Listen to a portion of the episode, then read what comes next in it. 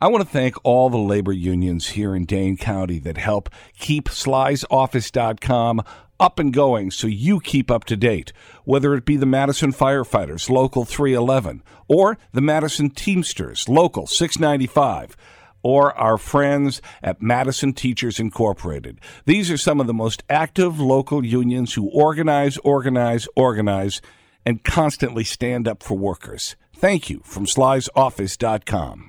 When you're looking for a new computer or need help with one you already own, call 231 8000 and Madison Computer Works will get things up and running for you. Madison Computer Works, computers that work for you. Welcome to another podcast at slysoffice.com, brought to you by the Madison Teamsters, Local 695, and the Operating Engineers, Local 139. Joining us now, former Madison Mayor Paul Soglin. He was mayor of Madison from 1973 to 1979, 1989 to 1997, and then 2011 through 2019. That's a that's an amazing record, isn't it?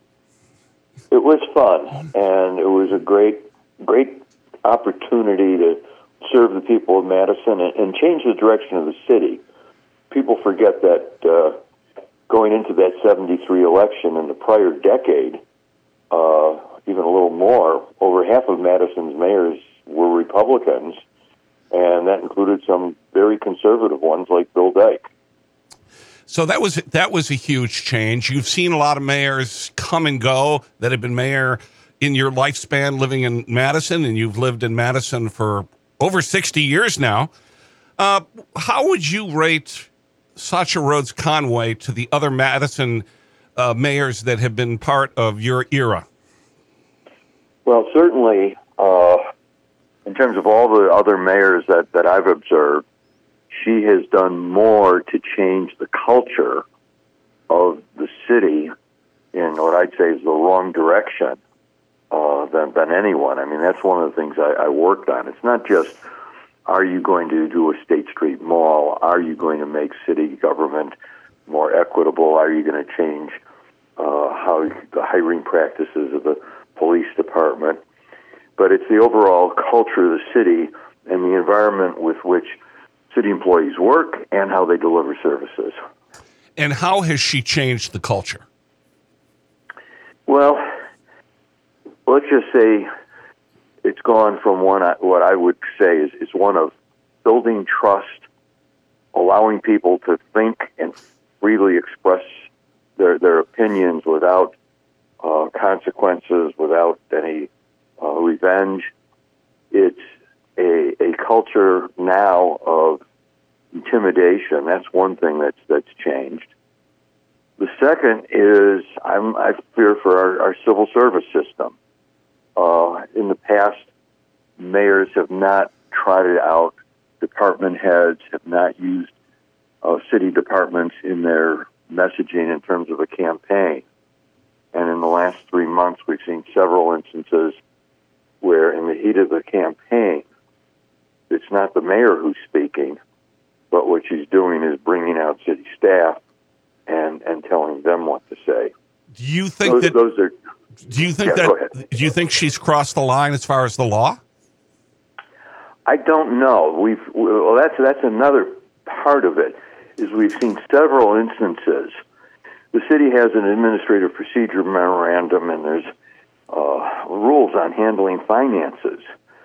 So, if you want to relocate a person who's taking a job with the city, if you're going to pay their moving expenses, which is permissible, uh, if it is it is permissible, then there's there's a limit, and I think the limit's around six thousand dollars. The waiver can be got for fifteen thousand dollars, and from what I understand, there's at least two instances where they not only raised that six thousand to fifteen thousand. I'm not sure they did that right, but what certainly is incorrect. One of those recent hires was given twenty-one thousand, and the other one over forty thousand dollars for their moving expenses and I just don't see how that's authorized. And I, I, I mean, this is the kind of bending of the rules uh, that's that's been taking place over the last several years. Some of this, your critique of Mayor Satya Rhodes Conway, sounds kind of similar to some of the critiques people were giving of the mayor of Chicago. And of course, she lost her primary. Yeah, well, it's it's it's a very different situation in Chicago, but uh, the the business of having absolute and total control. Uh, that's that's another area where we're seeing it involving the city council. Now, it's a Chicago tradition. The mayor, uh, you know, not only wants to control the office, but the mayor in Chicago also wants to control their city council. And we've just seen this un- unprecedented um, creation of of, of uh, slates of candidates where she's insisting that those of us who live in the various aldermanic districts around the city vote for her candidate. And we, we see that it particularly affects five African American candidates, uh, all of whom, either as office holders or as citizens, have had serious critiques of the way the Satya Rhodes Conway's performed and they're saying that's not in the best interest of communities of color, the African American community in particular. And so she's not only uh, endorsed all their opponents, but she's gone out and recruited other members of the city council to uh, oppose those those five African American candidates. You're referring to Matt Fair running against Barbara McKinney. That's that's one. That's just one one good example. Right. Yeah. The, the other people with targets on their back are uh, Charles Myadze out in the northeast side, uh, Sheri Carter, um, Amana, um, Amani um, Latimer Burris, and uh, Isadore Knox, who's not on the council now but was on the council about 15 years or 20 years ago. And is it my understanding that she she her rationalization is that these people are not adequately quote unquote progressive? They, she is determined that they're now progressive because they've had the audacity to stand up to her on some of the zoning changes that she's made, which, uh, in my estimation, are going to bring in international uh, real estate uh, firms that, that basically prey on everyone when it comes to either their single family homes or apartments. Uh, they disagreed with her about the uh, redesign of the Madison bus system and the implementation of BRT, which she separates out as two different items, but it's all the same bus system.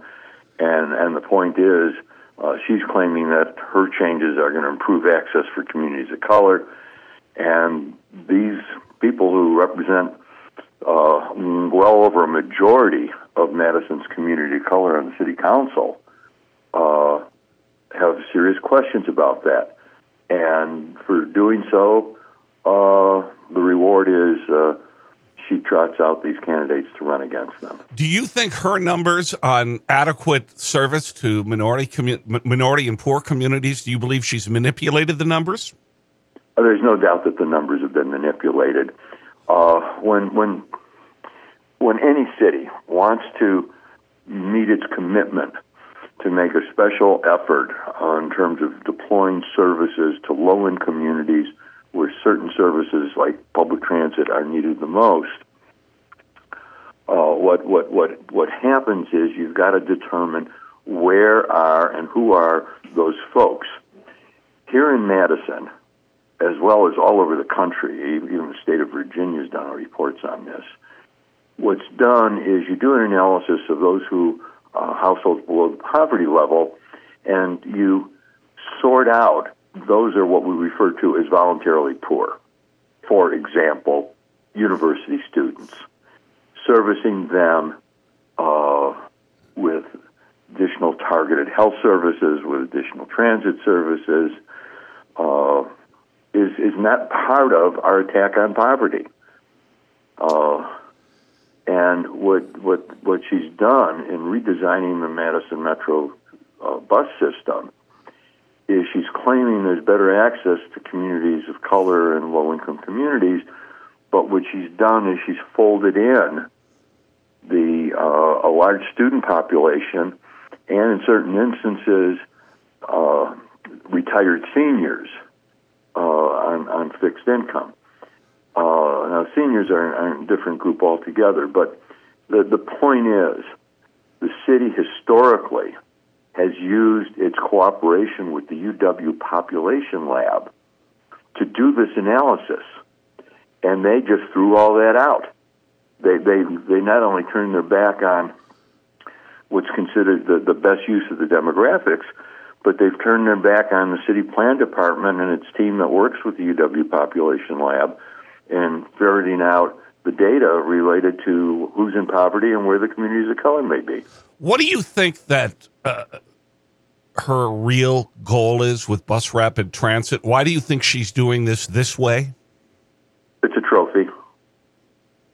It's a trophy. She's sacrificing the entire city on this. Uh, let, let, let's let's be clear about something. Uh, when I was on the city council, I led the effort for the city to acquire the private Madison Bus Company and and to turn it into a public service. If you look at the ridership levels, every time I have been mayor, we have set new ridership levels. Um, you know, the expansion of the bus system, the, the, the, the service to communities uh, without transportation access like Owl Creek, all that was done while I was mayor. And the one thing I've always insisted upon in doing all this is that we do it right. Uh, people vote with their feet and they vote with their automobiles. And if you don't do it right, you're going to see a significant decline in ridership, and you're not going to get all of the economic and education, uh, environmental benefits. Well, there, has got to be a, a balance, a perspective. There's competing values here.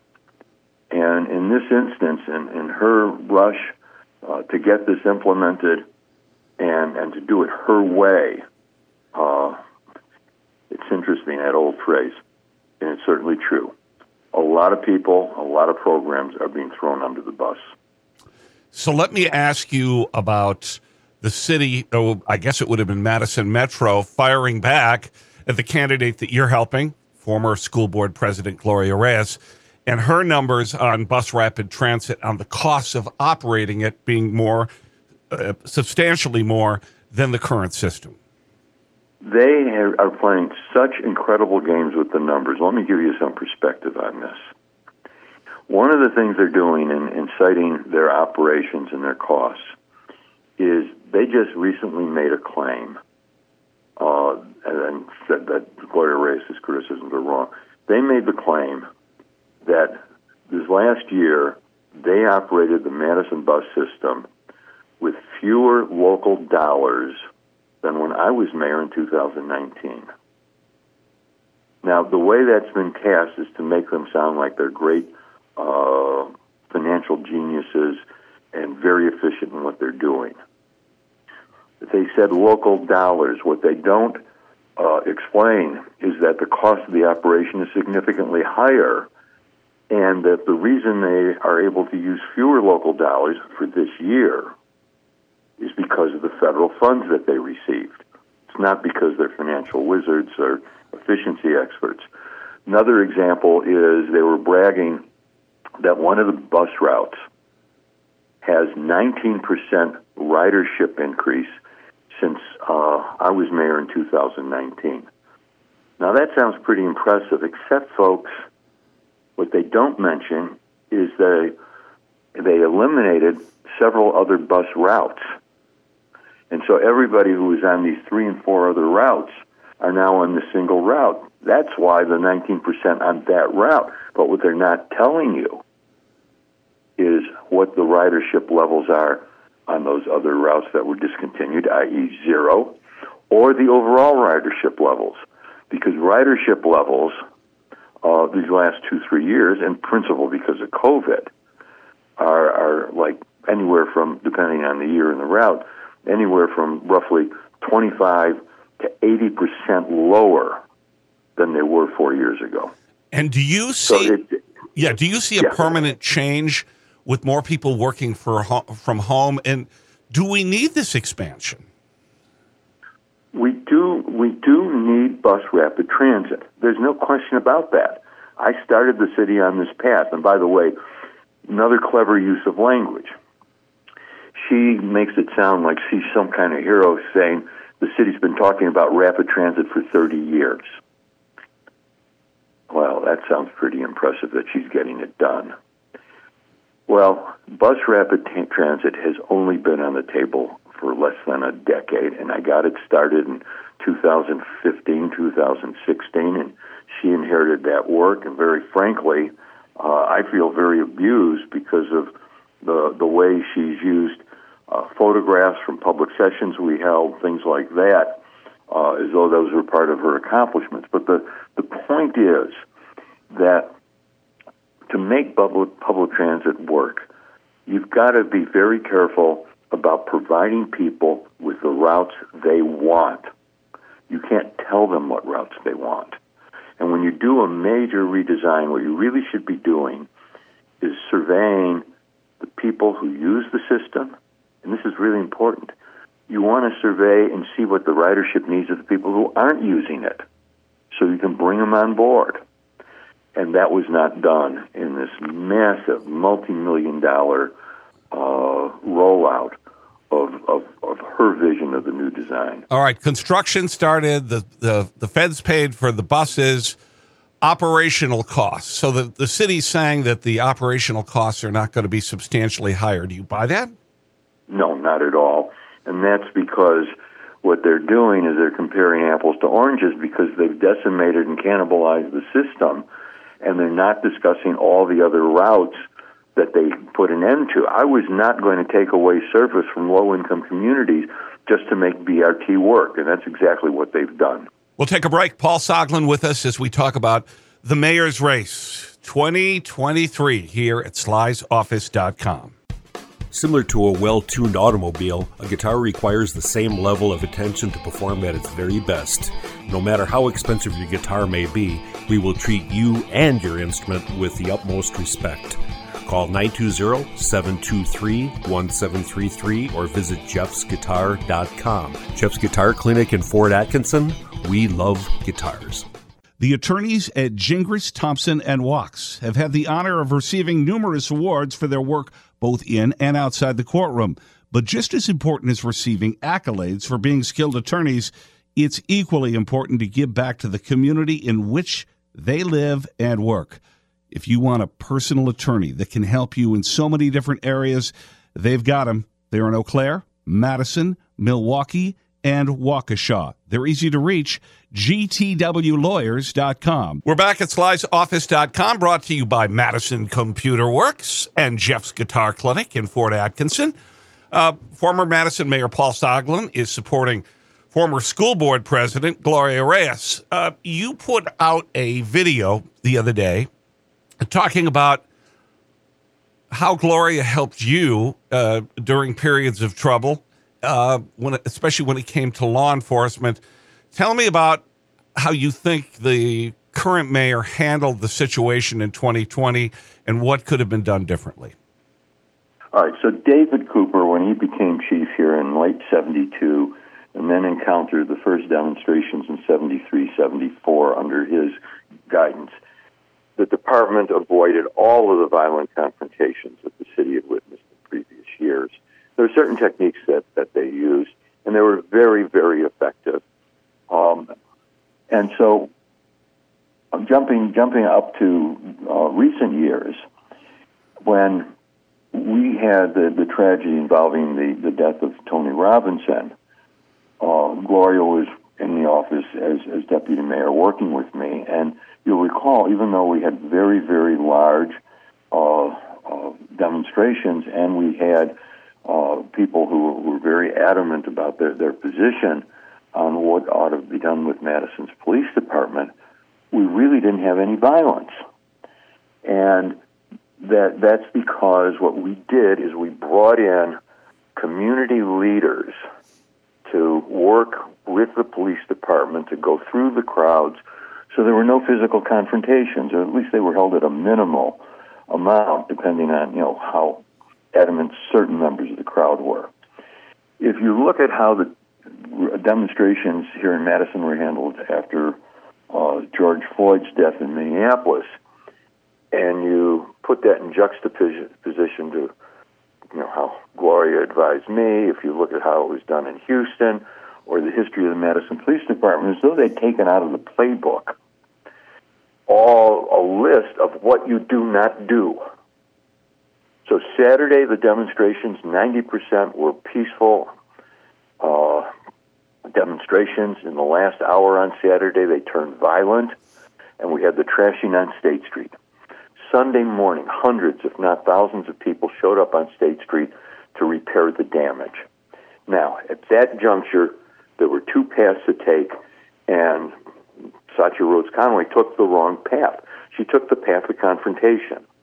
Knowing there'd be crowds on Sunday night, uh, what she should have done was invoked the help of the clergy, of, of people of faith, of community leaders in the nonprofit community, the community centers, and then, along with the presence of Madison police, not militarized, not militarized, they should have gone out there, uh, mingled with, with the people, and history tells us uh, we would have had a peaceful evening. Instead, one, they militarized the Madison Police Department. Two, they brought in the National Guard. She did that. And three, she announced that there was a curfew.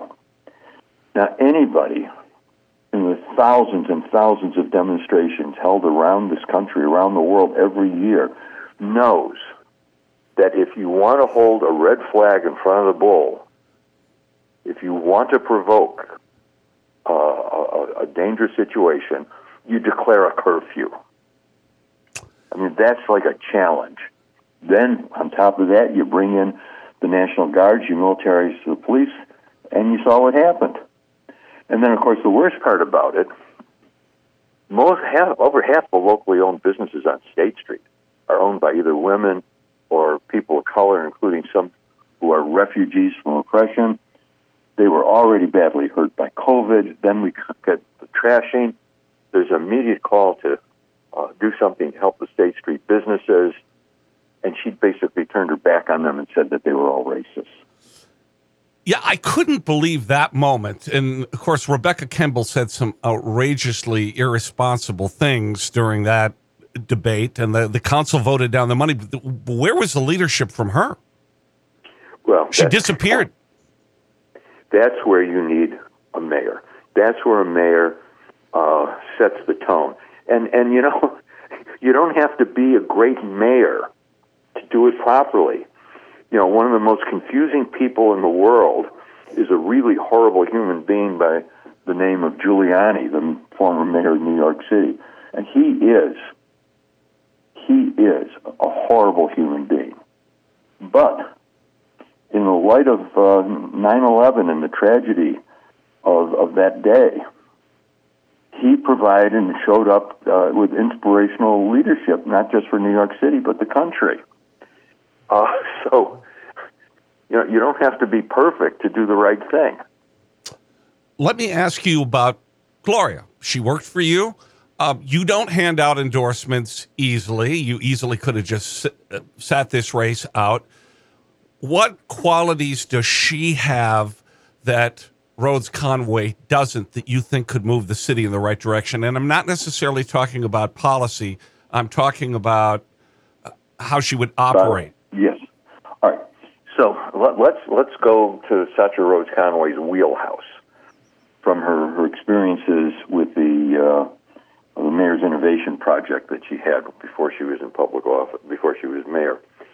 So one of the things that we all want to do is we want to find good practices in other communities that will work in our own. So in 2016 17, we started seeing an increase in homicides here in Madison. And I had gone out and studied several programs that were used not just in this country but internationally, and found one which was premised on working immediately within hours of a shooting with the people involved in a non law enforcement setting. It has been done in several other cities to various degrees of success. What we did not do was pick up the program as it was adopted in other communities and then give it in effect to the people of Madison, their leadership, the nonprofits, the police department, those involved in reforming the criminal justice system, and say, this is what you're going to do because it worked elsewhere. We looked at it. Here's what happened. Gloria assembled a team on January 1st, 2017.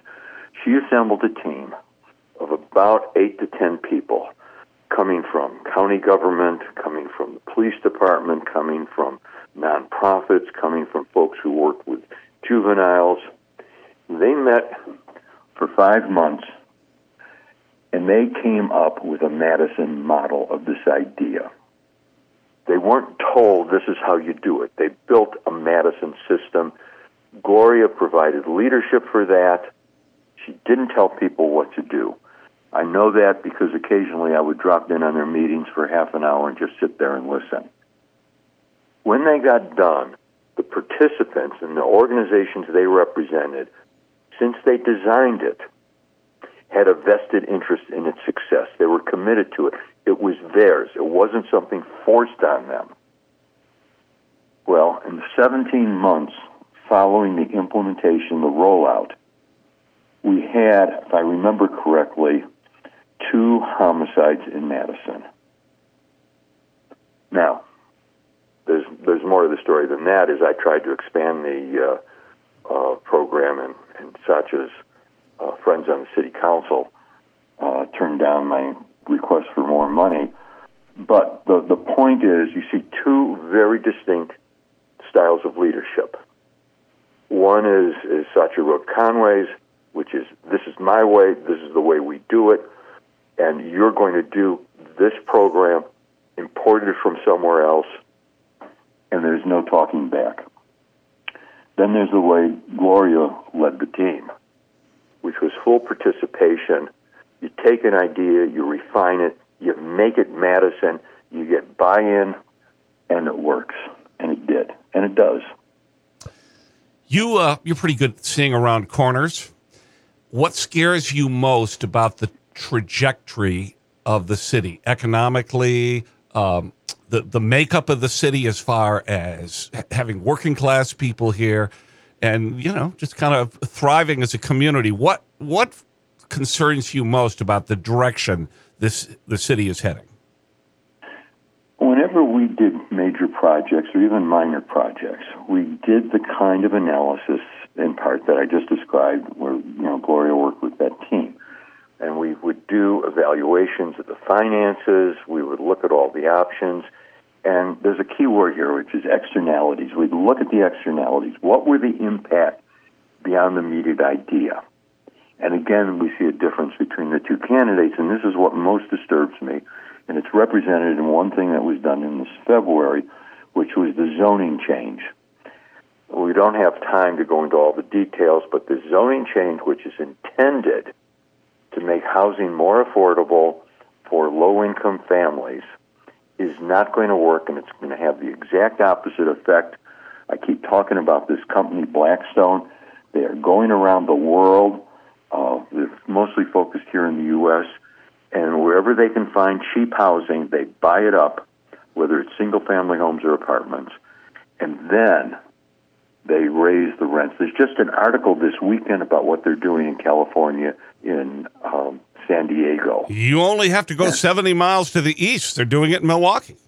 Well, they did, they, they did it in Milwaukee 2009, 10, 11, after the recession.